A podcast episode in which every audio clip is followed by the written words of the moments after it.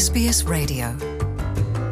호주 사회 전체의 뜨거운 감자였던 형사 책임 연령, 즉 촉법 소년 연령 상향 문제가 새해 벽두 재점화할 것으로 전망됩니다.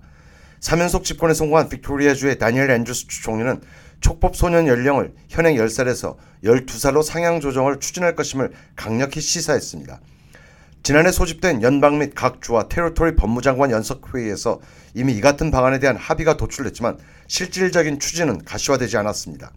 이런 가운데 빅토리아 주의 대정부 질의 시간을 통해 다니엘 앤드루스 빅토리아 주 총리는 촉법 소년 연령 상향 문제는 전국 단위로 통합된 움직임을 선호한다면서 빅토리아 주 의회가 이에 앞장설 수 있음을 강력히 시사했습니다. Today's not the day to make those announcements, uh, but uh, if and when uh, a nationally consistent approach proves uh, beyond 다니엘 앤드루스 빅토리아 as 주 in 총리는 governments 오늘 관련 발표를 하는 것은 적절치 uh, 않지만 우리만이 아니라. 국가 전체 차원의 접근이 있다면 빅토리아 주 정부는 즉각 시행에 옮길 것이라고 언급했습니다.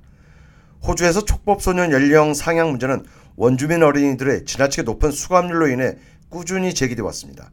원주민 어린이들의 수감률은 비원주민계 어린이보다 무려 9배나 높은 상태입니다.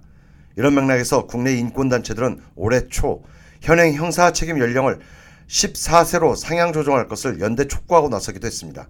이들 단체들은 12살이 아니라 14살이 세계적 추세라는 입장입니다.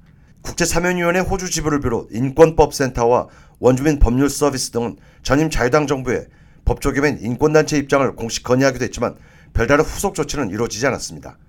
하지만 일부에서는 현재 10살로 규정된 촉법 소년 연령이 적절하다며 상향 조정 움직임에 강한 거부감을 보이고도 있습니다.